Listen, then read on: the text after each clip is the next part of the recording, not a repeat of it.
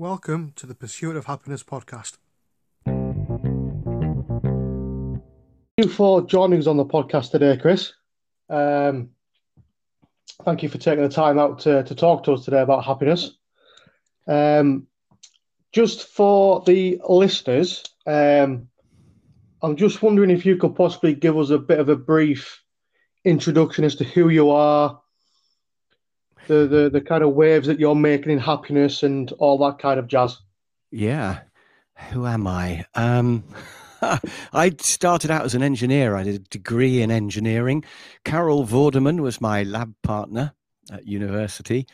Uh, I can still remember her. She probably can't remember me. Um, and then I, so I went into manufacturing and worked as a sort of a production engineer, but I wasn't a very good engineer. And I, I went into management. I, I thought I could probably make more of a difference as a manager and would it might suit me better. And it did suit me a bit better, but I, I wasn't that happy as a manager.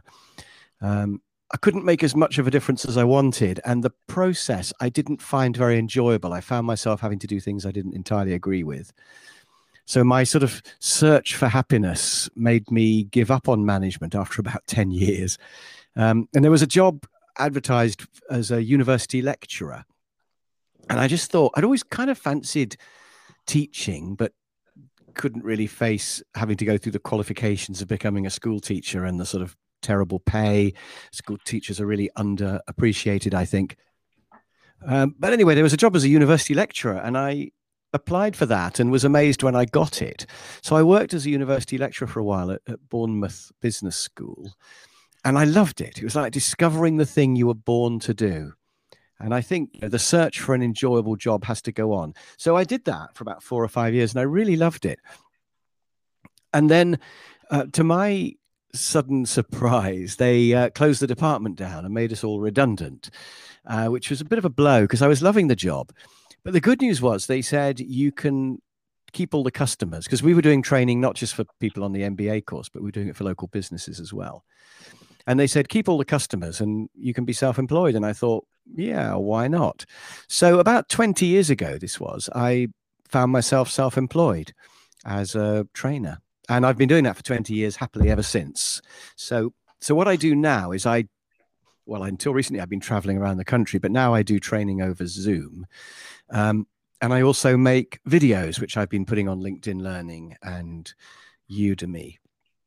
Um, so I've got quite a lot of videos on LinkedIn Learning and Udemy. I get about 20,000 views a day on LinkedIn Learning, which is epic, really. I'm not entirely sure how that's happened, but uh, I'm delighted by that.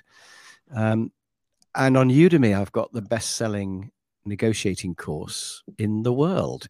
Um, Ooh, I've, yeah, I've got a happiness course on Udemy as well. Actually, I must see who else has got one and where I am on the sort of ranking of that. But I think my happiness course on LinkedIn Learning, which has had about 700,000 views, might be one of the most viewed happiness courses in the world. So I've been doing happiness from an engineer's point of view, really, trying to understand happiness. You know, what, not trying to define it particularly, but just what um, can a person do every day to increase the amount of happiness that they pull out of life? Really, that's that's where I'm coming from. Like practical approach to happiness. So yeah, and I have written a few books, and I've written a book called The Big Book of Happiness. I was trying to think of a clever name, but I thought in the end, it that's what it is. So my Big Book of Happiness is on Kindle and Amazon and places like that. So there we are. That's who I am. I think sometimes uh, the simple titles are usually the best. I think. Yeah, I th- I think so. Um, one of my friends said you could call it um, "How loud is your laugh? How wide is your smile?" And I thought it's a sort of clever title, and it's but it's quite sort of 1970s self help, isn't it? Yeah. And I thought, no, I'll just call it the big. The only trouble with calling it the Big Book of Happiness was that I discovered that the Dalai Lama has also got a book called the Big Book of Happiness, and I can't really compete with the Dalai Lama because you know he is literally a god. But uh, yeah, we've got the same book title accidentally. There we are. Um, so, similar to the sort of journey that you've been on, the whole idea behind this podcast is to understand happiness, really. Yeah. And kind of get different people's opinions on what happiness is to them? It's a tricky old subject, isn't it? Because the more I try to understand it, the more I realize that it's. Um, well, well, what I've found is that there are lots of things you can do to increase your happiness, which we'll probably come on to in a minute. But trying to find a pattern between them is really hard. You know, trying to come up with a theory that sort of puts them into some sort of proper structure is really well, I think it's impossible, but surely it can't be because things like time management there are lots of structures important and urgent and all sorts of things and motivation you know there's maslow and all that but happiness seems to be this sort of random collection of things that you can do uh, and it's so it's a really fascinating subject and i've just been adding things to the the collection of things you can do but I would like to really nail it in a sort of a- academic way and get it down to some sort of structure or system. But I still haven't managed to do that. I've got to admit. It it reminds me, having having done the podcast of um, the Schroding, Schrodinger's cat theory. Of I don't know if you've heard of that. Have you heard of that? Yeah, when you open the box to see if the cat's dead or alive, you mean? Yeah, yeah, yeah. So you don't know, you know, when the box is closed, you don't know whether it's alive or dead or both. And I think Well- I think happiness is something similar. Yes, or an electron. You can either know how fast it's going or where it is, but not both. Yes. So the only way to find out where it's going is is to stop it moving or whatever. And it's like that. Yeah, you can only know one part of it, and the more you try to look at one part, the next bit sort of disappears. So it is tricky, but there are practical things you can do uh, to increase your happiness. And and I I have sort of got a bit of a structure of what happiness is. Shall I tell you what how I see the structure of it? Please do. Please do. Um, yeah, well, I think that it's. I, I started out reading lots of books on achievement, how to be successful and make money and all that sort of stuff, because there's quite a few, mostly American books on that. And some of them are really good at, at if you want to make money, they'll tell you how. But the problem with making money is it won't necessarily make you happy. And it's been researched a lot. And we now know that beyond a certain point, extra money doesn't make you happy.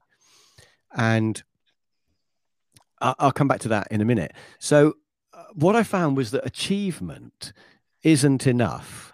And I think, you know, you've got to have enjoyment as well. And I've got some friends who are obsessed with achievement, but they don't enjoy themselves. They're doing a job they hate and they never have any time, you know, to do the things they want to do. And, and that, that just doesn't seem sensible. But I've got other friends who are going for maximum enjoyment and sort of just partying basically, because I play in a band. And so I know quite a few musicians who are often quite hedonistic and they have lots of fun in the short term, but then they don't get, they don't achieve anything. You know, they have big dreams to be on TV and have a best-selling album and things, and they don't achieve those things usually. So they they've gone for enjoyment but not achievement. And they still think they're going to achieve but they won't um, because they need to plan and do some things they don't want to do in the short term in order to achieve things in the longer term. And i think happiness is a combination of enjoyment and achievement. So if you can somehow get enjoyment from the present and achieve things in the future then you get happiness from both of those. And if you only do one it, it doesn't even give you half. It gives you kind of a quarter. Um, so there's there's sort of short-term happiness and longer-term happiness, and these are sometimes called hedonistic happiness and eudaimonic happiness. Eudaimonia is the, is the Greek word for happiness, and and that I think is the happiness you get from having achieved things. So I mean, a, a- sort of crazy example. I, I went on holiday with some friends, and we went trekking in the Himalayas, and I didn't realize how hard it was going to be. I mean, I'm I'm an idiot. And I just I thought this will be a nice walk. And it turned out to be really full on crazy. We went all the way to Everest Base Camp. And at the time it wasn't particularly enjoyable. I mean, there were one or two moments like when you saw the sun setting and the mountains were all orange colored and you know, there were a few moments, but but but generally it was pretty unpleasant. You know, for example, they don't have toilets on the way to Everest Base Camp, and I won't go into the details, but it, there were a lot of things that were quite unpleasant. But it has given me happiness that trip afterwards you know and as i sort of look back on what we did and i just think god that was amazing and the things we saw and the things we did and you know and i did it and i got there and it was fantastic. And so it's given that that sort of bit of unhappiness at the time has given me lasting happiness to look back on it. And I think probably everyone listening to this will have been on trips, holidays, cycle rides, stuff where at the time they just thought, why am I doing this? But afterwards, you look back and think that was really great and I'm glad I did it. Um, and similarly, you can go for short term happiness and regret it later and think, why did I drink all that alcohol or have that affair or whatever it might have been? And so I, I think there's there's a sort of almost inverse correlation between um, the short term and the longer term. And the trick is to somehow do both. If you can do things that are fun in the short term and give you enjoyment, but also give you a longer term sense of achievement and the happiness you get from that. So I think happiness is enjoy and achieve. But I also think we have to do it at home and at work. And I was mentioning just now that I didn't enjoy my first few jobs. And I'm really glad I didn't just stay being an engineer or a manager. I'm really glad I had that restless sort of eh, search because I think a lot of people think, oh, well, that's my life now, and I'm doing a job I don't particularly like. I mean, I've talked to, for example, doctors who say, if I had my time over again, I'd never go into medicine because I just don't enjoy it, the state of the health service. And I'm thinking, leave then. But the trouble is, they've got so much invested in that now, all that training, they kind of can't leave and and chuck it all in and do something. But maybe they should. And so I think it's really important to enjoy and achieve at home and at work. And often people's plan is to enjoy at home and then achieve at work. Um, and that's all right. But I actually also think we should achieve stuff at home. And by home, I mean outside work, by the way. So we should try to achieve some stuff in our personal life as well as at work. You don't want all your achievements to just depend on your job. But perhaps even more important, at work, you've got to enjoy your work as well as get a sense of achievement from your work. So I think the definition of happiness is enjoy and achieve at home and at work. And that's as near as I've managed to come to a, a structured approach to happiness. But then, of course, the big question is how do you do all those things, which we'll probably come to in a minute. That's really interesting. That um, just one thing that's come, a question that's come out with that. Obviously, you were talking about short-term enjoyment and long-term achievement. Yeah. Do you think that um, short-term enjoyment can become steps to a related long term achievement?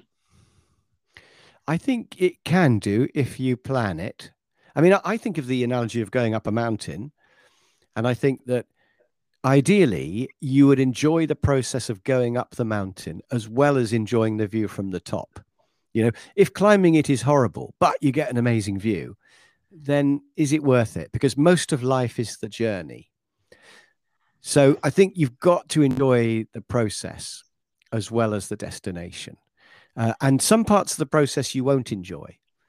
Um, you know, so windsurfing, you have to strap your windsurfer to your roof rack and drive down to the beach and unstrap it and assemble it all and struggle into your wetsuit and you know but then it's worth it for the windsurfing itself so i think you know some parts of of going up the mountain may not be enjoyable maybe you have to study and write assignments before you get your qualification or whatever so I think it's very hard for all of the steps to be enjoyable. Um, but I think some of them can, and, and in fact, some of them have to be. Because if all of it's not enjoyable, then what are you doing? So, you know, for example, I remember Steve Redgrave, the rowing guy, the Olympian. He um, he was interviewed after he got his fourth gold medal, and he later on went and went on and got a fifth one. But after his fourth medal, I don't know if you remember, just after he'd won the race, they said, How do you feel, Steve? And he said, If anybody sees me trying to get into a boat ever again, would they please shoot me? That was yeah. what he said. And he didn't enjoy the process at all of, of training or, or even of the race. He just wanted to get to the top of the mountain and win the gold medal. And he spent all those years training. And I think, you know, maybe that's the price you have to pay to win an Olympic gold uh, you've got to be perhaps more obsessive than everyone else in the world, as well as having talent. But I think for us mere mortals, that's too much of a price to pay. And and I think you, you actually get more happiness from dabbling in things and having a bit of fun and you know, rather than being obsessed about it. So I think you're right. I think the game is to try to find a mostly enjoyable process, which also gives you an achievement at the end of it. So I recorded a podcast um, a while ago with um, with a researcher from Nottingham Trent University who looks Oh, at uh, social identity and uh, the impact on of group membership on life satisfaction. Uh, what are your thoughts in terms of happiness of that age-old adage of variety is the spice of life? I really like it. I really like it. I mean, I'll give you an example, right? I I'm quite bad at the saxophone, but I I'm good enough to get away with it. And I play in a band. And actually sometimes people come up and say, oh, "I wish I had your talent." And I'm thinking you're joking. You know, what I've done is I've worked at it. And actually any band, you have to put in some work. You have to practice and write the songs and, you know, get the gigs, which is ha- hard to do hassle people to let you play in their pub, etc. And so it annoys me when people imply that it's luck. Oh, you you were born with talent. It's not that. So, but the point is, I'm not very good at the saxophone, but I'm good enough to be able to play in a band and have fun. And I could try to get better at the saxophone and have loads of lessons and practice all of the time. But it wouldn't actually make any difference. It wouldn't actually increase my enjoyment, I don't think. Um, and I don't know if you've seen that film Whiplash, where the guy uh, practices the drums obsessively to the point where his hands are bleeding. He's so obsessed with being the best drummer ever. And he, he doesn't enjoy the process at all. And you just think, why, don't, why not just go and play the drums in a band in a pub and enjoy it, you know? And, and then similarly, I, I play tennis quite badly, but I do love going down to the tennis court on a sunny day and hitting the ball around. And if I got any better at tennis, I don't think I would enjoy it any more than I do at the moment. I got quite good at squash when I was younger. I got to the point where I could beat all my friends. But then I didn't really want to play with my friends and they didn't want to play with me either. And so you end up in the sort of top box at your local squash club where it all gets very sweaty and competitive and nasty. And and you think, actually, I'm not enjoying this anymore now. So I actually think rather than get really good at one thing, it's better to be half decent at loads of things and just play a bit of tennis and blow the saxophone and write some poetry and do a bit of painting or whatever.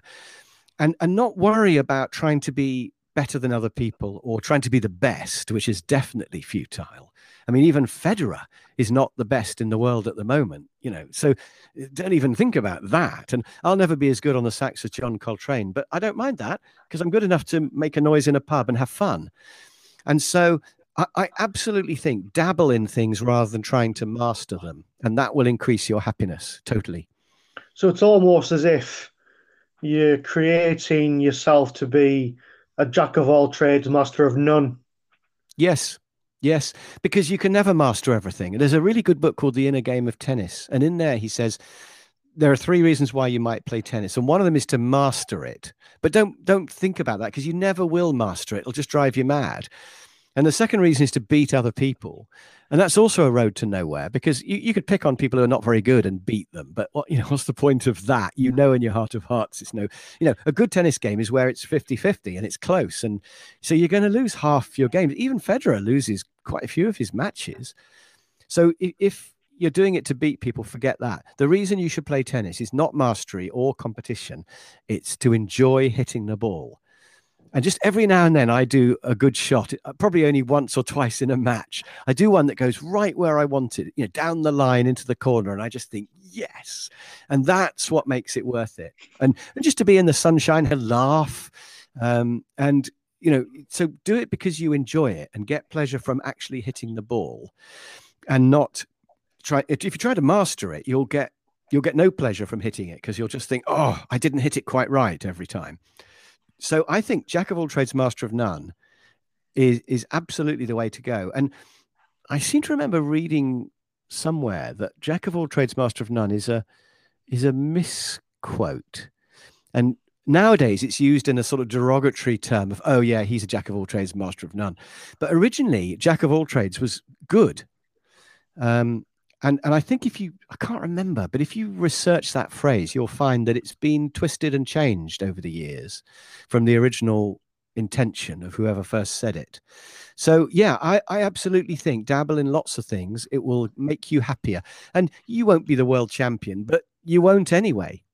And in fact, a, a friend of mine trains Olympic sailors, and she told me that the ones who get the silver are really gutted You know, they've worked really hard for four years and they don't get the gold and they are gutted. They feel like a failure because they're only number two in the world.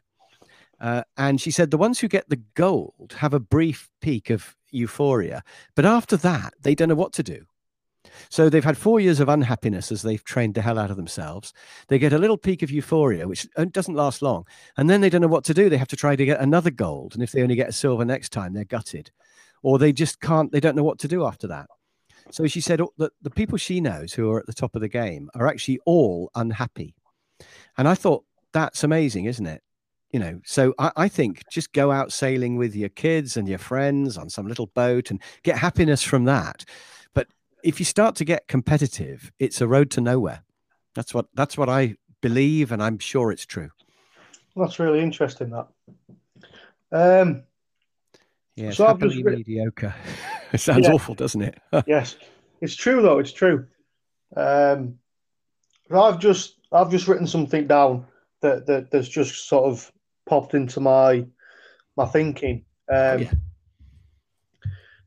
so obviously, you know, the things that make us happy are very unique and personal to us, and you know, there's there's no combination of things that make us happy that will be identical to somebody else.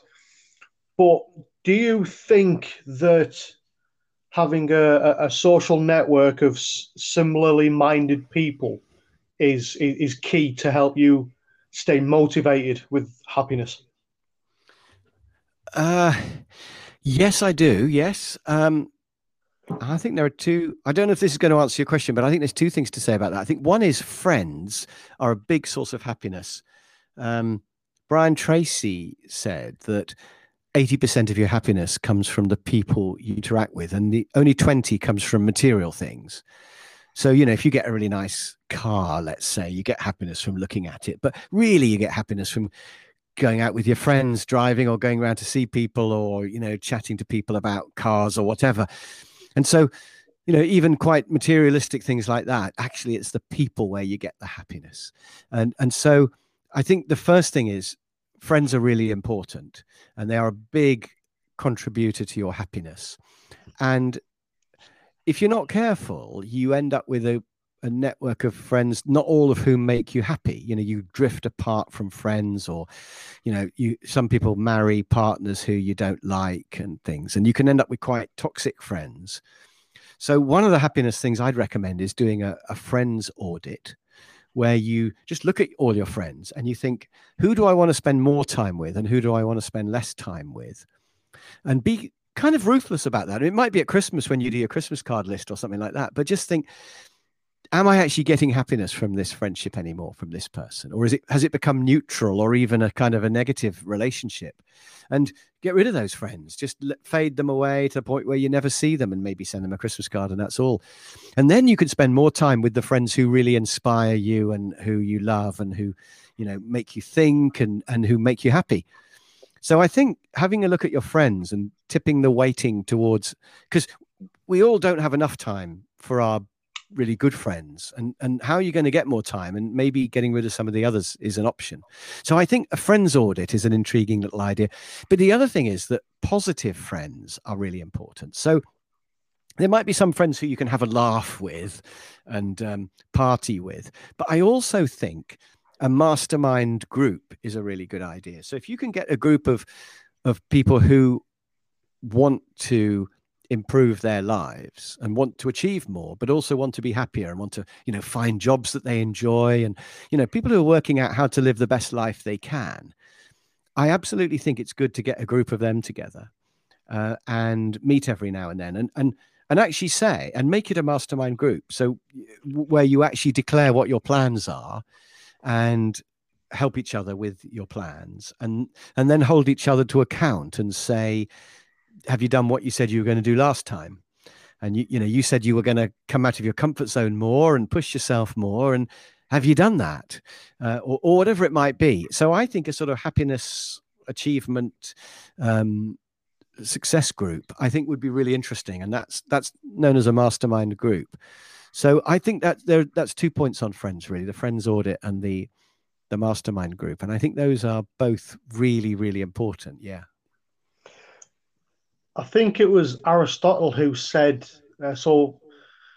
One of Aristotle's main publications was the Nicomachean Ethics, and that that publication pretty much looked at what is the meaning of life, what is the ultimate ultimate purpose for human existence, and one of the the things that came out of that was Aristotle said we should seek something for the sake of the thing we are seeking rather than seeking something for the benefit of something else.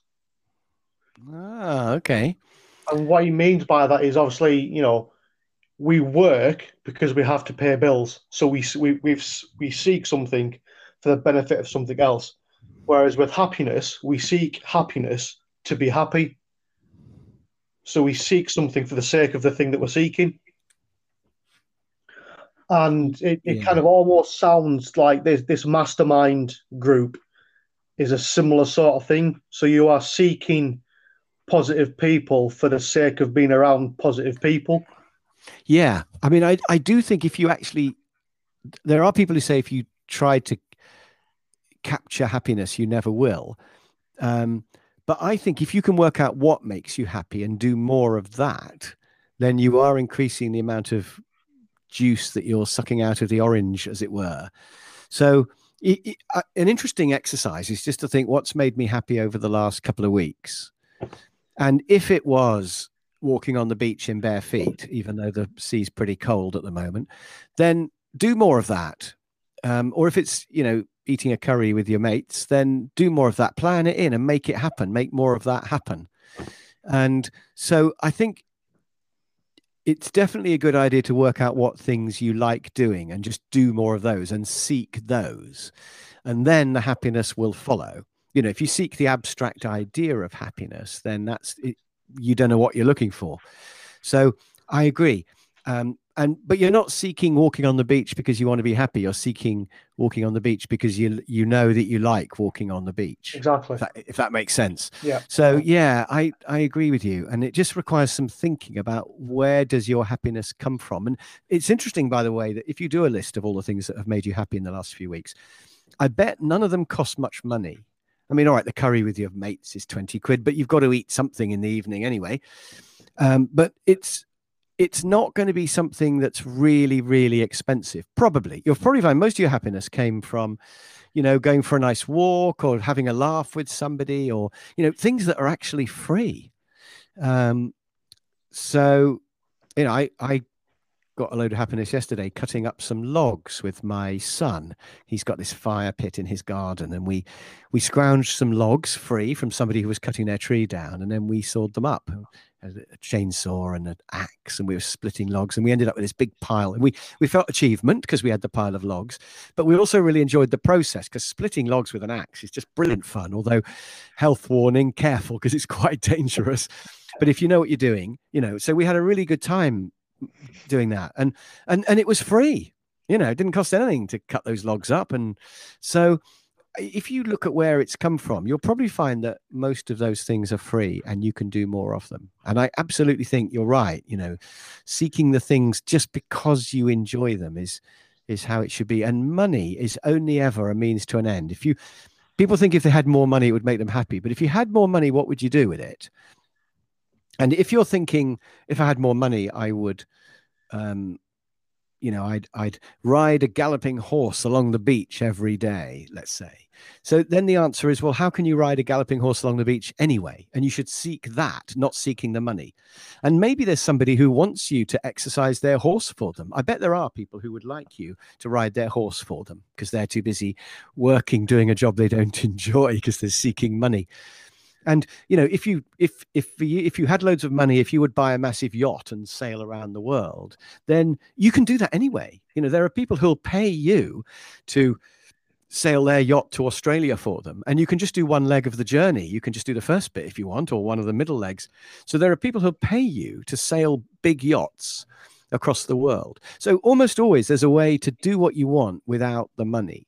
So I agree. I think seek the activity rather than seeking the money which you think will give you the activity because it never will. You'll never save up enough money to have that huge yacht. Um, and the price you pay even if you can save up the money you'll have to do a horrible job for years um, and you'll be too busy to go sailing because you're earning and it's just that's just a crazy way to do it. So seek the thing not the money to buy the thing. I, I agree. So as we come into the, the the the sort of last part of this podcast, I was just wondering um, if there was any advice that you would give people about uh, pursuing happiness. I know you've mentioned a few things there, but yeah, um, I would say I've I've I've got a thing called the happiness magnet, and in fact, if you Google happiness magnet, you'll probably find me. Or certainly, if you put in Chris Croft happiness magnet, you'll find me. Um, and the M is money, uh, and some I can do the magnet very quickly, by the way, because we've covered half of it already. Uh, M is money. Don't bother trying to seek money; it won't make you happy. Um, it's not the answer. You've already got enough money to be happy probably if you're listening to this. I mean, obviously, if you're starving, then money's important. But if you've got enough money to be comfortable, then don't seek any more. Um, the A of magnet is to audit your friends and just have a real think about who do you want to spend more time with, and therefore who do you have to spend less time with. Um, the G of magnet, and this is something I haven't fully talked about yet, but is is goals. It's really important to have clear goals, and I think they should be joy and achieve at home and at work. So, you know, what do you want to achieve? outside work? What do you want to achieve at work? And what do you like doing that you'd like to do more of? And just write a list. I'd like to play more tennis. I'd like to learn the saxophone. I'd, you know, whatever it might be. And, and writing down a list of goals is absolutely vital. Um, if you write down a list of goals, they will happen because you've set autopilot in your head and you will inevitably move towards them.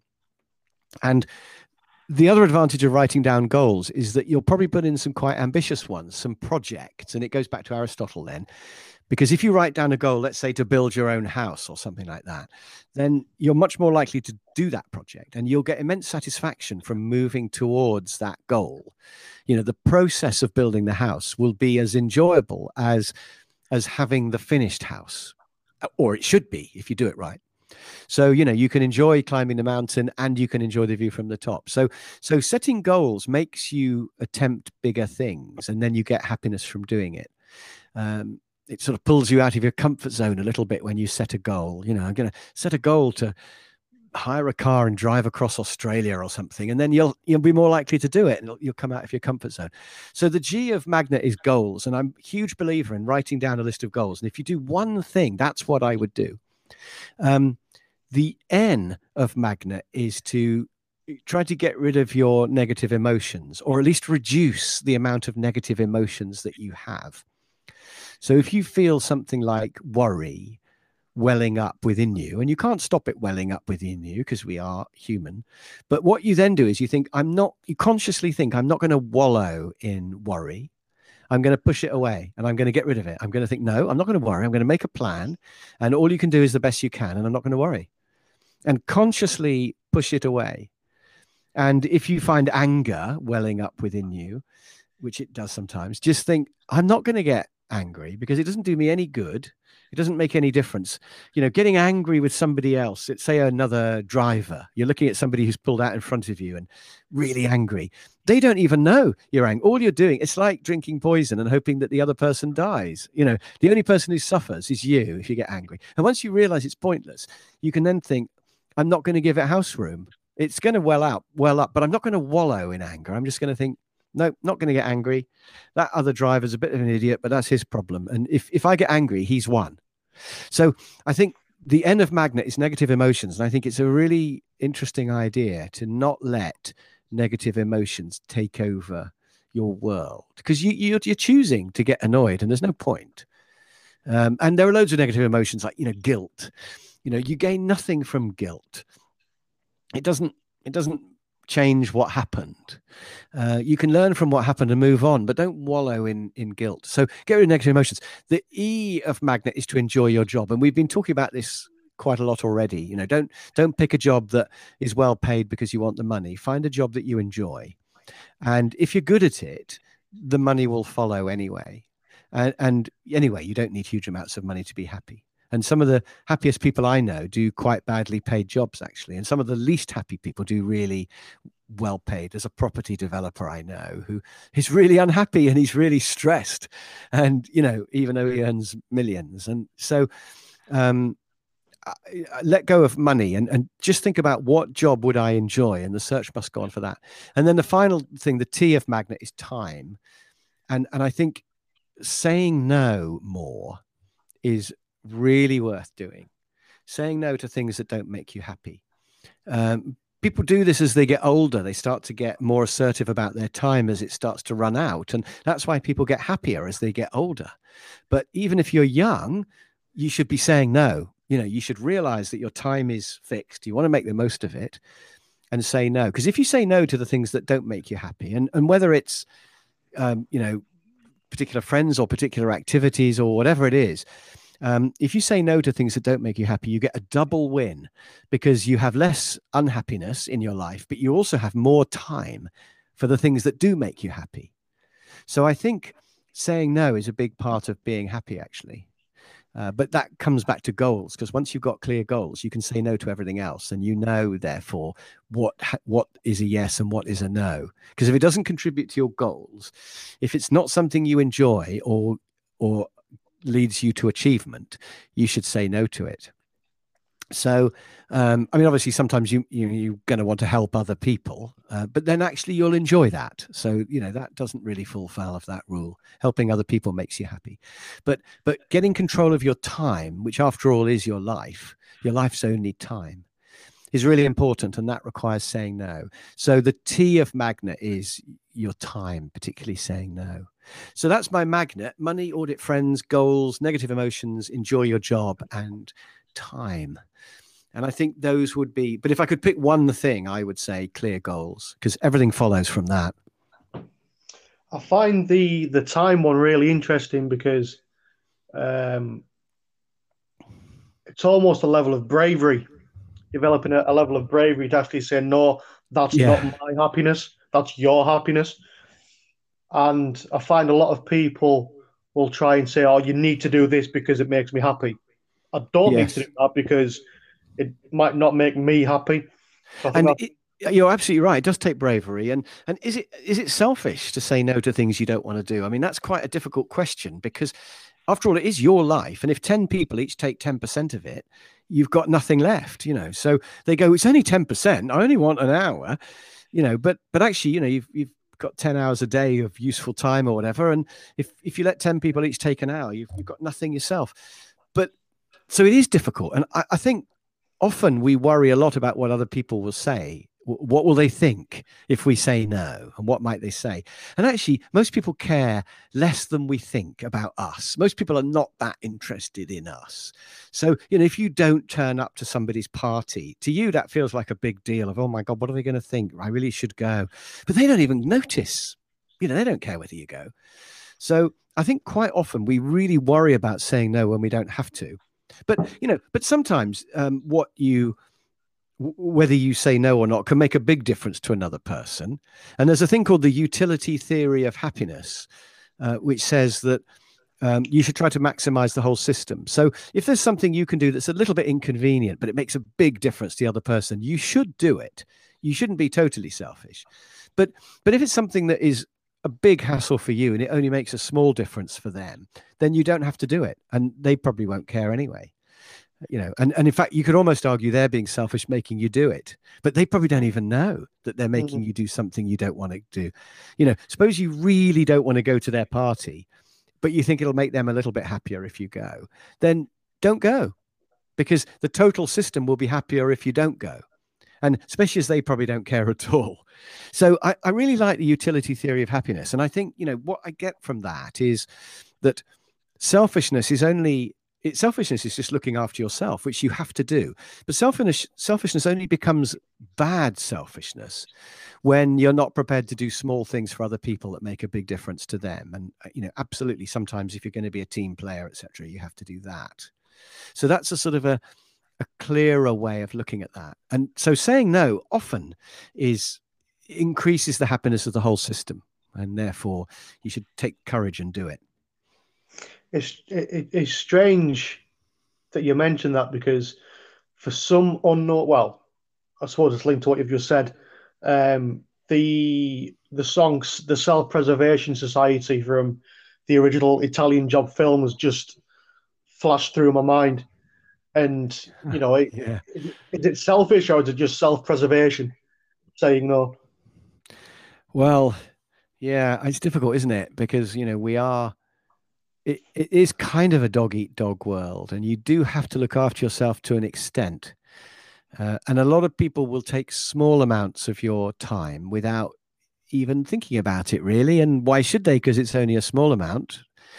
But when you add it up, it starts to become a problem, and you do have to push back against the world uh, and preserve yourself. So, yeah, I, I think uh, I think happiness does require self-preservation, or I, I don't know what I don't know exactly what word I would use, but you do have to look at self-maintenance, and and obviously Yes. you've got to make sure you get enough sleep and do exercise and and eat the right food, and there's all that sort of stuff in happiness as well, because you know your body has to be in reasonable shape for you to be happy, but you don't have to be super fit, and you don't have to push yourself to try to do a marathon in less than four hours or something like that because you know that'll probably make you unhappy it's much better just to go for a nice jog along the beach every now and then so you know we're back to trying to master things and trying to compete aren't we Mm. so yeah just just look after yourself don't worry about other people don't don't worry about trying to compete with them because then it all starts to become a road to nowhere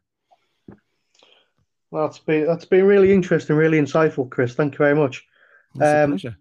Just before we come to a close, um, if the listeners are interested in um, looking you up and checking out your different courses and, and whatnot, where would be the best place to find you? Um, I would, well, firstly, my website is just chriscroft.com. So just go to chriscroft.com. You can go there. Um, something they might find interesting if you just Google Chris Croft six animals or the six animals quiz, you can find out how you're doing in terms of goals and happiness and achievement and things. And, you know, you might find you're a kangaroo who has loads of fun but isn't achieving anything. Or you know you you might find you're a greyhound who's achieving uh, well, actually no I, yeah i won't tell you what the greyhound is. But you might find you're a mountain goat who's achieving stuff but has forgotten to enjoy themselves. So i, I would have a look at my six animals quiz which is quite fun. Um, the other thing is um, follow me on linkedin because i put all sorts of things on linkedin so i've just put out a linkedin newsletter on the connection between time management and happiness and why it's difficult uh, and the things that you can do to be better at, at getting more happiness into your time. And so, LinkedIn, just put Chris Croft into LinkedIn and you'll find me.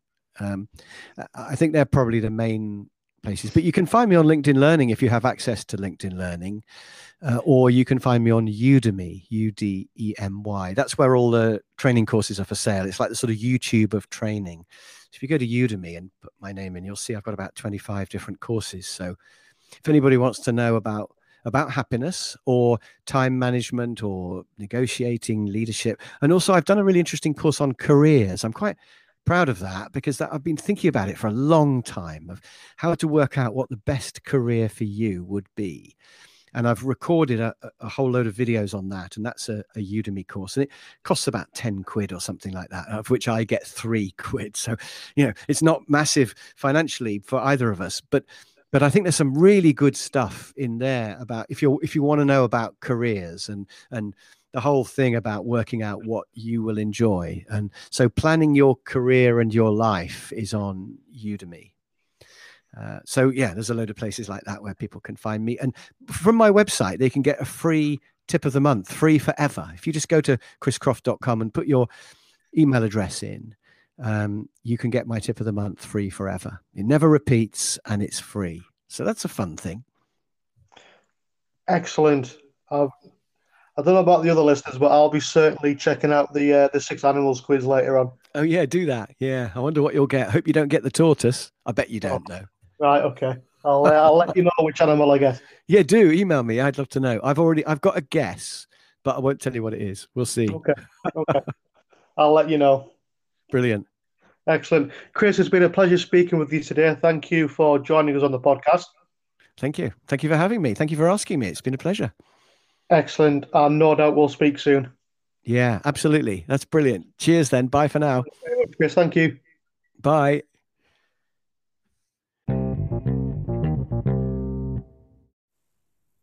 Thanks for listening to the Pursuit of Happiness podcast.